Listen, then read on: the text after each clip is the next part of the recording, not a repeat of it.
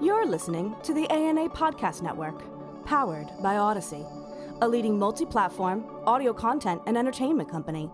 Listen on the Odyssey app.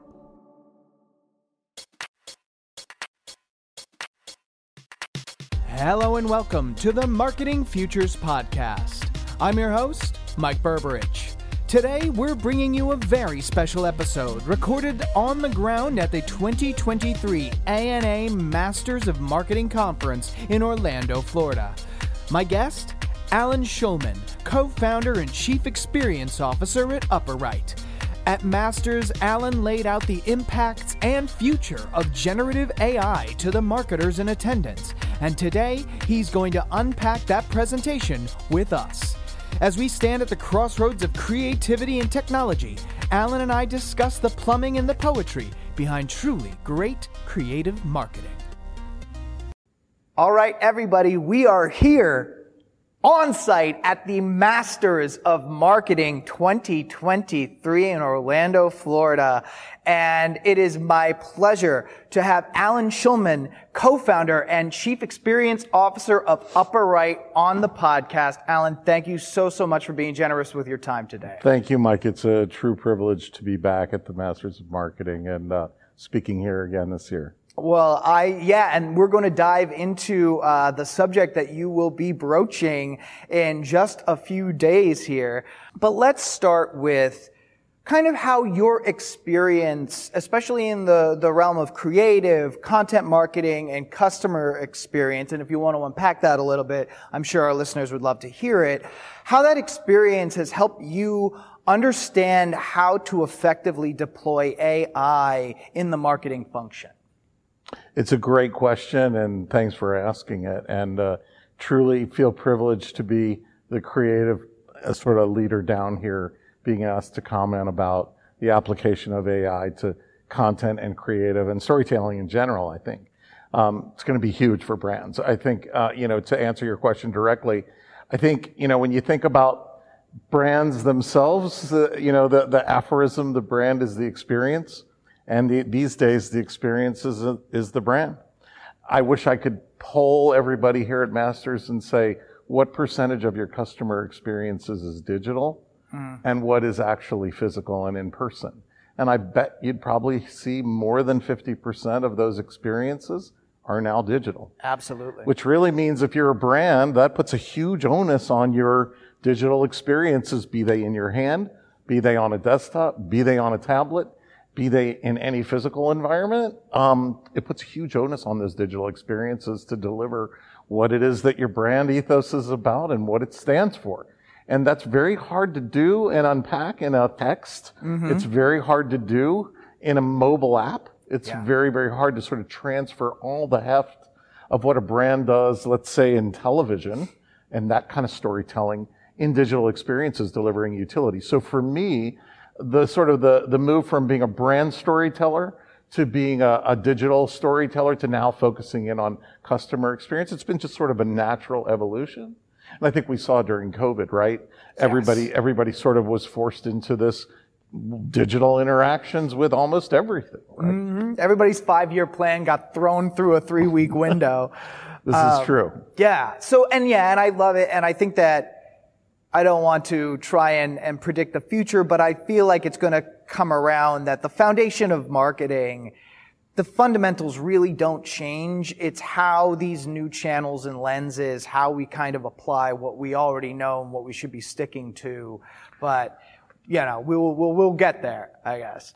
Yeah, you know, I, my, one of my partners always says, you know, the advertising industry was built on the ecosystem of the broadcast networks. Mm-hmm. Then digital advertising was built on the back of a search engine called Google. And now we're in an era where brands are being built on the back of social influence.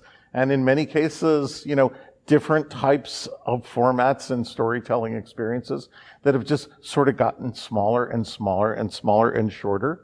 And, you know, that's been the challenge for us as content and creative people is, you know, we're not just producing long form stories. We've got to do things in seven seconds that, you know, or less that have an impact on consumers. And that's, that's a true challenge. Yeah, absolutely. I was about to say you're lucky if you get seven. That's Um, right. I hear three seconds all the time nowadays. Yeah, I mean, my kids, you know, are you know doing this, and uh, you know, as a as a creative and a content person, you really have to study each platform individually.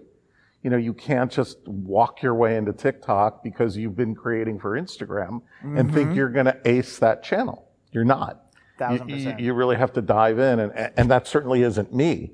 Uh, But that's you know younger people who are learning to storytell in that particular format. Yeah, absolutely. and so the latest development and challenge to that creative content process, what you are here at the Masters of Marketing to illuminate to our attendees is generative AI. It is the conversation that's happening in the industry. And a lot of marketers are uneasy about AI coming into the creative role. I feel like with data analytics, that makes sense. Robot crunch numbers, yes, please let it. But coming into the creative space, uh, there is a bit of unease. And what would you say to those marketers who are a little uncertain about this? I think it's natural to be uncertain. I think it's also the art of the possible. So I think that, you know, as people who, you know, both manage risk if we're the caretakers of brands, but we're also the innovators. So we have to do both at the same time. And so to those who I would say a, a modicum of risk is associated, that's not what I'm here to talk about. I'm here to talk about the art of the possible. Hmm. And I think that the art of the possible is very, very exciting. It is early days though.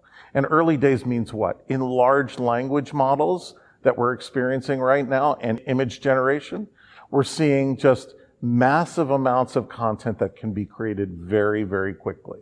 So my advice to those marketers is, you know, don't just stick your big toe in. Find the people within your content teams and your organizations that get excited about the new. Mm-hmm. It may still be in the hype cycle, and we know it's in the hype cycle, but there are some very real applications out there right now that are being adopted at scale, such as Adobe's Firefly and other things that I'll be pr- talking about in my, uh, in my presentation. But I think it's important that you have some members of your team who are just going and playing with this stuff.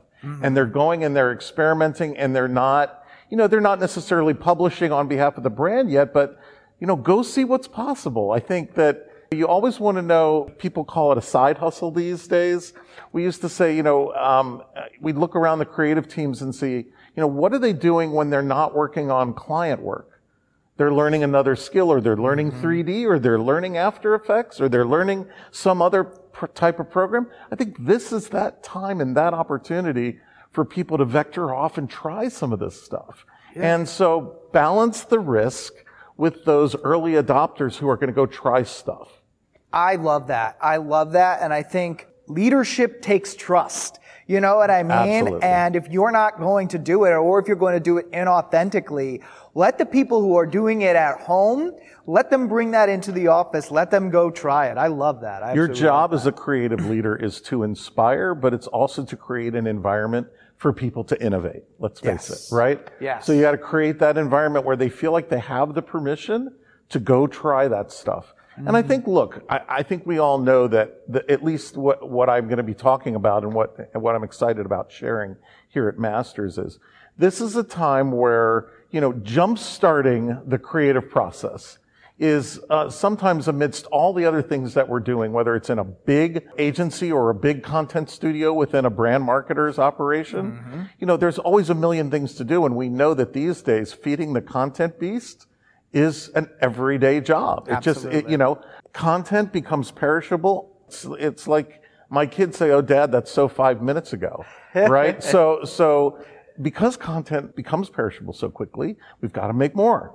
You got to make more every day. It's almost a daily thing. And then, if you're in that mindset already, what's great about some of these tools is they jumpstart and accelerate that process. I always tell people that, you know, there's really four things that this stuff is going to do. First of all, it's way more expansive at jumpstarting ideas. Mm-hmm. So whether you're naming a campaign, naming a product, coming up with names of anything, it's going to generate 150 names. Now, what percent of those 150 names will be good? Probably not very many of them. Mm-hmm. But that's where, as craftspeople, whether you're a copywriter or a designer or a coder, you have the base of the craft skill to be able to go in and say, okay, 95% of these are garbage, but these five, there may be some things that we can vector off here. And I think as a tool to ex- be more expansive, that's number one. Mm-hmm. The second thing I would say is it is to drive more iterations of things, uh, particularly in visuals, whether that's still or moving images. It's gonna, it's just gonna present so many more options for people. So that's the second. So it's more expansive. It's faster at generating iterations. It's going to be, and, and, you know, I think that this third thing, you know, you sort of have the automation and you have the iteration. It's going to accelerate both of those things and jumpstart creativity so that, you know, both of those things I think are going to happen.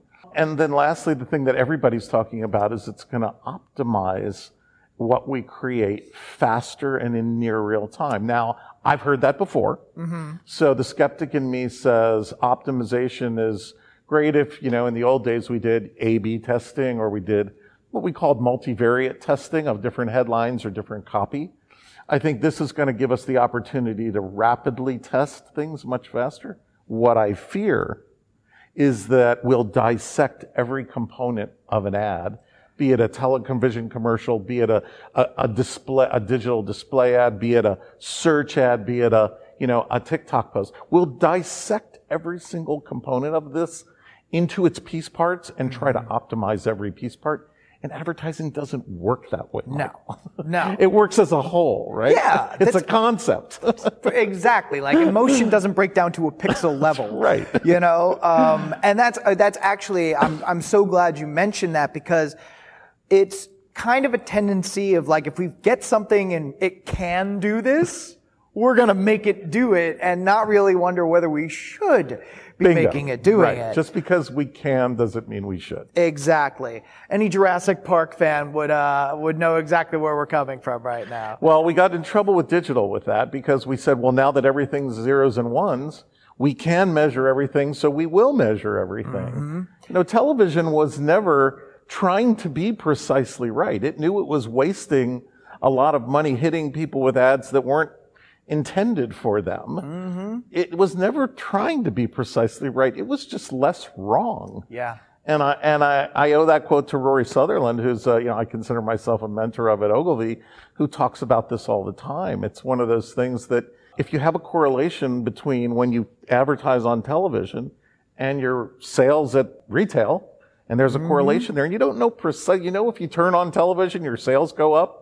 You know, you know there's a correlation. Right. there. You just don't know precisely what that correlation is. And I think where we got in trouble with digital is we started to think that we could predict down to the very attribute down to the very sale where it was coming from. And I think mm. that's what that's what a lot of the reliance on pure data Yeah. got us into a hole with.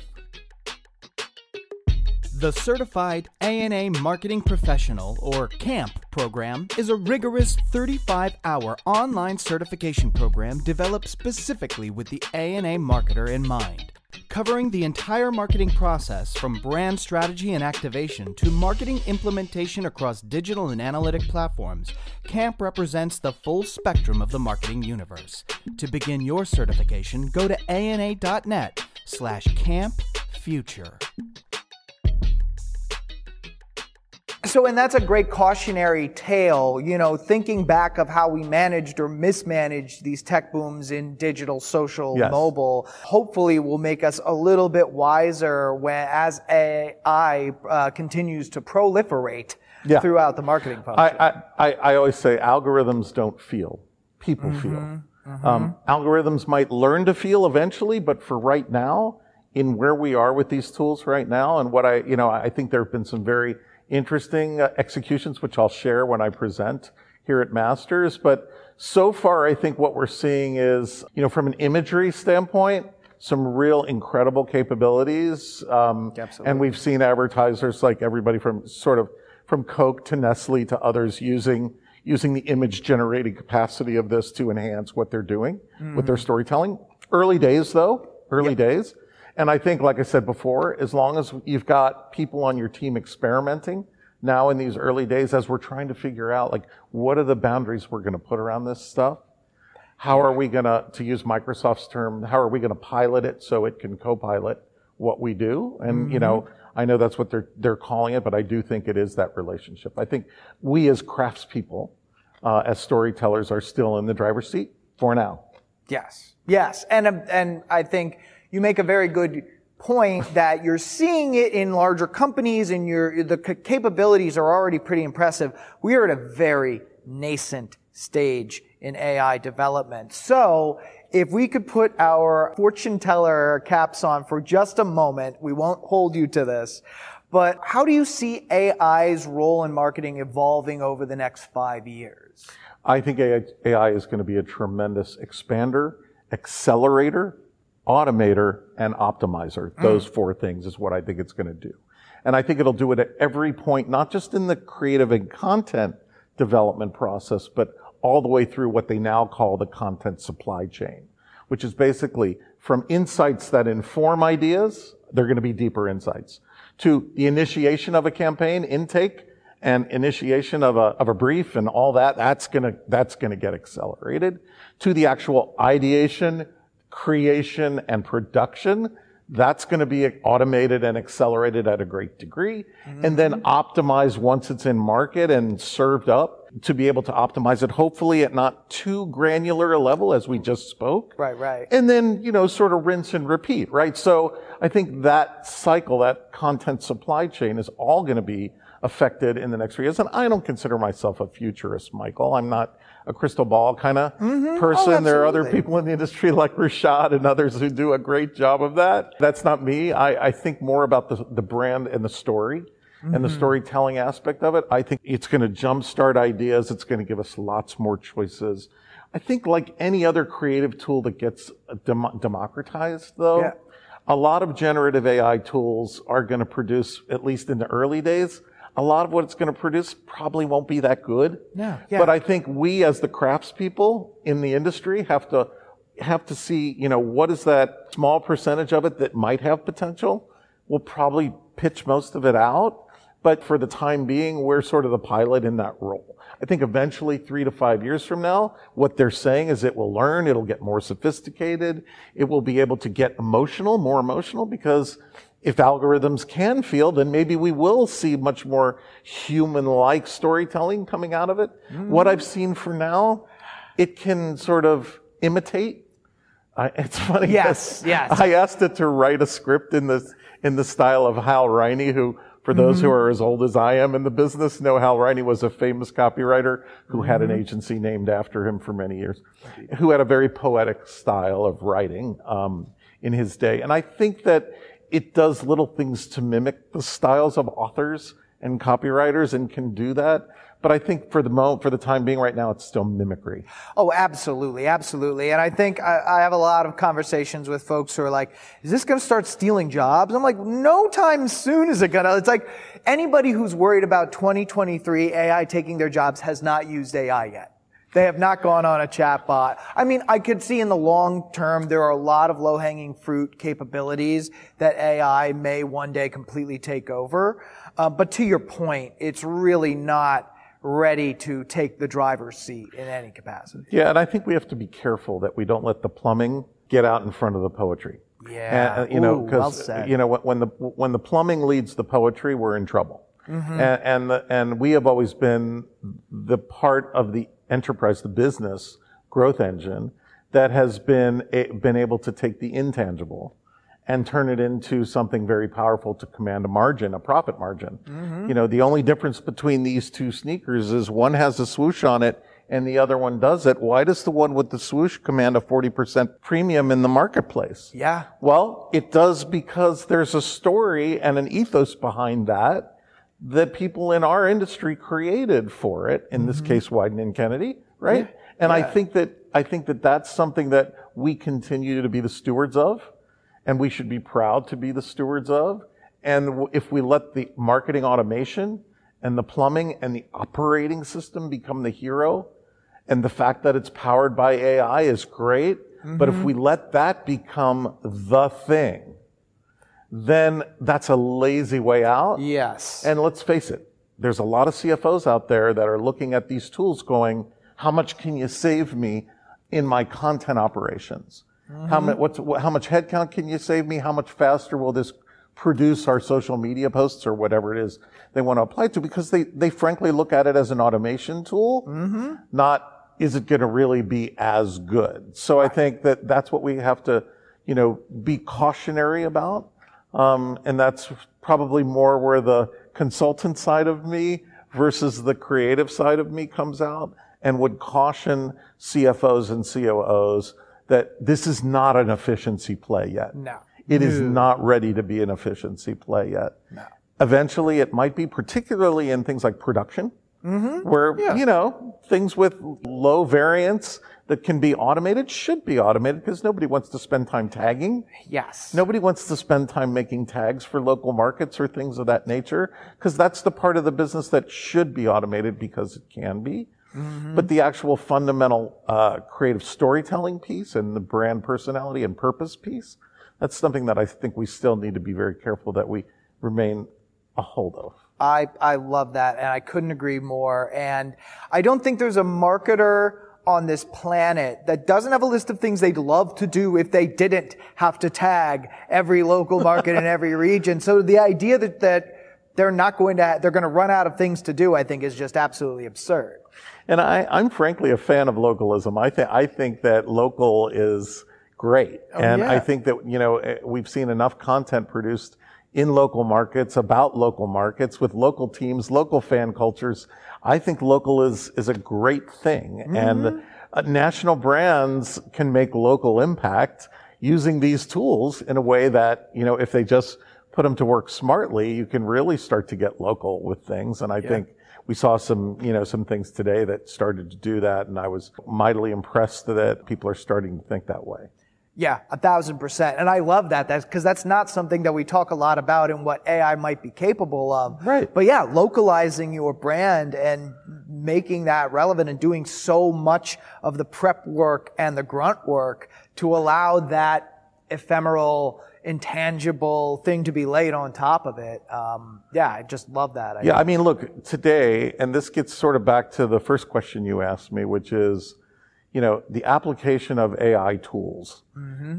In an era when we have to create content at the speed of culture Yeah. and conversation, Yes. if a trending conversation comes out and your brand's, you know, fundamental purpose and or brand footprint overlaps with that story, then you're gonna, you're gonna dive on that story and you're hopefully you're gonna be able to act quickly enough and create content enough to participate in the long tail Yes. of that story. And I think that that's what I mean by when I say creating content at the speed of culture and conversation. These tools are going to enable us to do that faster. Now, whether or not the lawyers let us get it out there in time remains to be seen, but I think mm-hmm. that we'll eventually get to a point where we'll put the guardrails around it and know so that we can react in near real time and we can create content at the speed of culture. Like everybody uses the famous dunk in the dark Oh my goodness. example, yes. right? Like Yes. that's I haven't heard that for years. that- I'm glad you that's brought the it example back. everybody uses when they, they sort of, you know, 100%. sort of content at the speed of culture and conversation, right? Yeah. And so, and I think that's, that's what we as creatives need to do now is Mm-hmm. be thinking that way because if brands are built on the back of social influence, it isn't about who we hire uh, as influencers. It's about, are we in the conversation?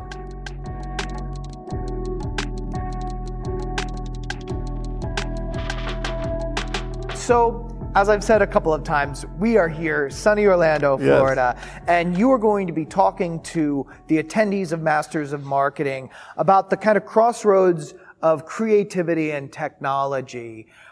What is the one, I'm putting my Bob Liodice hat on right, Right. now. What is the one key takeaway that you hope to leave attendees with here at Masters? don't put the plumbing ahead of the poetry. This is still a storytelling challenge for us. These tools are very, very exciting, and you should by all means have people on your teams experimenting with them. Not ready to publish yet, but but be experimenting with them. But you know, the, the plumbing itself, the platforms themselves, the automation itself is all very seductive mm-hmm. at the moment. but cooler heads must prevail for reasons both of risk and we need to see if this stuff is any good. Yep. Right? We need to see if it is. And so what I hope to share here are examples of what good looks like so far because there are some examples of what good looks like so far. Mm-hmm. And, you know, we're just trying to test out the, like any, with anything new, test out the novelty of it. Like whether it's, you know, Firefly or DALL-E or some of these other things Mm-hmm. and, and check out what they can do. And I think that's what we're seeing brand marketers do. Look, let's face it. People are always looking to differentiate when it comes to the vernacular of storytelling for brands. And this, you know, gives us a new tool set Mm-hmm. to hopefully differentiate from our competition with. Yeah. So people are going to try it and, Mm-hmm. and they're, and they're going to, and hopefully push it. And, and we're going to see some innovative things come out the other end. Some will be good. Some will not be so good. Yeah. But, you know, we have to be, we have to be wise enough as stewards of brands to know when to actually press the publish. Yes. So well said. And I do love that. Putting the plumbing uh, ahead of the poetry is just a death knell for good marketing. I, I love it. So I'm, I'm glad we got to come back and kind of reiterate that one more time. Yeah, I know. I you know I, I think in terms of I, I I'm a copywriter by craft, but I'm also a jazz musician. Hey, I, I, love uh, that. I've I have a, a master's degree in jazz, so I've been a guitarist for o- over 35 years, and so I've sort of spent my career writing ads by day and playing jazz by night. And so my my uh, you know the, the sort of the principles of jazz and improvising I was and gonna say, creating yeah. on demand are not that different from what we do as writers in, in in the marketing side, which is sort of you know see an opportunity, create, try to create something new spontaneously, and sometimes that has to be on demand, Mm-hmm. and it, um, it's not easy. It's not you don't succeed every time. Right. But I mean, that's the creation. The, it's jazz, baby. That's yeah. Or as people say, it's close enough for jazz, right? Yes. Yes. Exactly. Exactly. yeah. So I'm going to pivot a little bit and ask some questions that we ask all of our guests here at the Marketing Futures podcast. Okay. The first one's open by design. What are your thoughts on diversity, equity, and inclusion? Oh, extremely, extremely timely and important. I myself am a graduate of Howard University. I have a master's degree Amazing. from Howard University. I have been in a position of putting myself in a position of being a minority in that case. Uh, I can honestly say there is nothing temporary or of the moment about DE&I. It is something we absolutely have to systematically do. Otherwise, you know, we're standing back here like culture vultures, uh, to use a, to use sort of a cultural apher, aphorism. You know, culture is made up of the people that are out there. And if we don't represent the people, then who are we? You know, are, mm-hmm. are we sitting back here, you know, trying to pretend? And that's why we need to very much work towards having not just the right employment representation, but in the work that we create must reflect the culture that we live in. And that, and that isn't a matter of, you know, having a specialist, in my view, a multicultural agency. It, it- there should, it, we should just be, we need to get past that whole segmentation of audience in that way and just, and just create for people. Um, and, and that's why DE&I is so important, not just from an employment and a, and a, and a work culture, which is where it starts, but also in the work that we produce, we need to reflect it. And I think that that's, and not gratuitously. Um, and even my own company, I, there's more that we need to do just to, to do, to do, to reflect that, um, at upper right. So, you know, it's, it's all, it's all a work in progress, but we've got to get there. And so I'm a hundred percent committed to it. And I, and I think I've lived it to an extent. And so I think that it is extremely important, certainly in the jazz world. Uh, you know, musicians don't, you know, DE and I is sort of built into. Oh, absolutely, You know, yeah. it's, it's, it's basically your rite of passage as a jazz musician is can you play, not what you look like or where you're from or any of that. It's really about the language of music, and it's kind of the great unifier and, uh, and something I'm very grateful to have in my life as a great equalizer. I just absolutely love that. I don't talk about this much on the podcast, but it kind of bears mentioning. I'm a rapper. It Oh, you are? Yes, when I was 10 years old. Wow. So I know very much of that in the music spectrum. Right. It's like, all right, spit something. Right. And that's it. It's like, can you or can you not do the thing you just said you can do? Right. Um, so what was it for you that that, that, that like was it Eminem who like who lit the match? The Notorious B.I.G. You were Notorious B.I.G. I was going from eighth grade to ninth grade, Right. and I had always just been listening to oldies music, and I figured I'm going into high school, I should at least hear something on the radio. Right, right. Turned it on, and one of the first songs I heard was. "Mo Money Mo Problems" Yep. by Notorious B.I.G. Changed my entire Yep. life in three minutes. Yep. Uh, so that's just so cool, and I just had to because I, I feel that, and I Well, relate that's to that true, very, and very and you know we talk about spontaneous musical, you know, ideas in jazz. I mean, you know, in a, in, in a rap battle, I mean that that is Ooh, that, that is sort of the penultimate.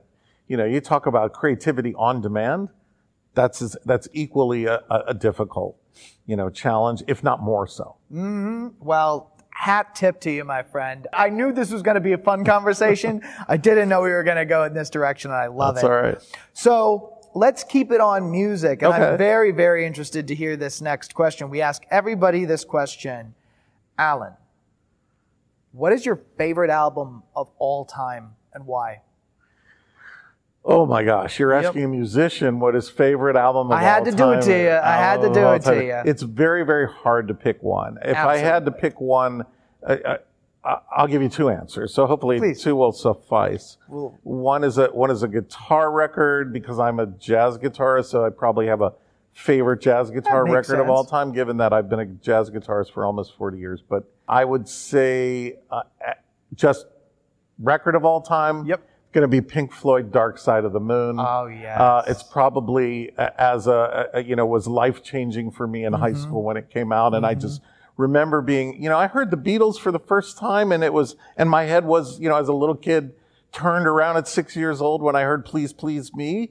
Mm-hmm. Uh, and meet the Beatles, but uh, if it's something about Dark Side of the Moon was very transcendental Yeah. for me, Oh my and uh, and I think uh, I would say as LPs go, my favorite one in the in sort of me as me the musician, Alan the musician, I would say Wes Montgomery smoking at the half note. Uh, as a jazz guitar player, probably the penultimate record for me. That's that is amazing. And yeah, Dark Side of the Moon. It's such a singular sound. It is very hard to liken that to anything else. Um, There are things I could pick that would be in the you know top ten that would be to either side of it. But if you had to, if I had to pick one, that would be the one. phenomenal, phenomenal. I love it. So to wrap things up, let's bring things to the present. Is there something you're listening to now, be it an artist, a song, a podcast, a book? What's getting you excited today? What's getting me excited today? Um, uh, so I am l- uh, currently listening to um, a record called Beyond the Missouri Sky, which is uh, a record recorded by Pat Metheny and Charlie Haden, which is a guitar and acoustic bass. They're really sort of short stories um, in musical Interesting. musical short stories.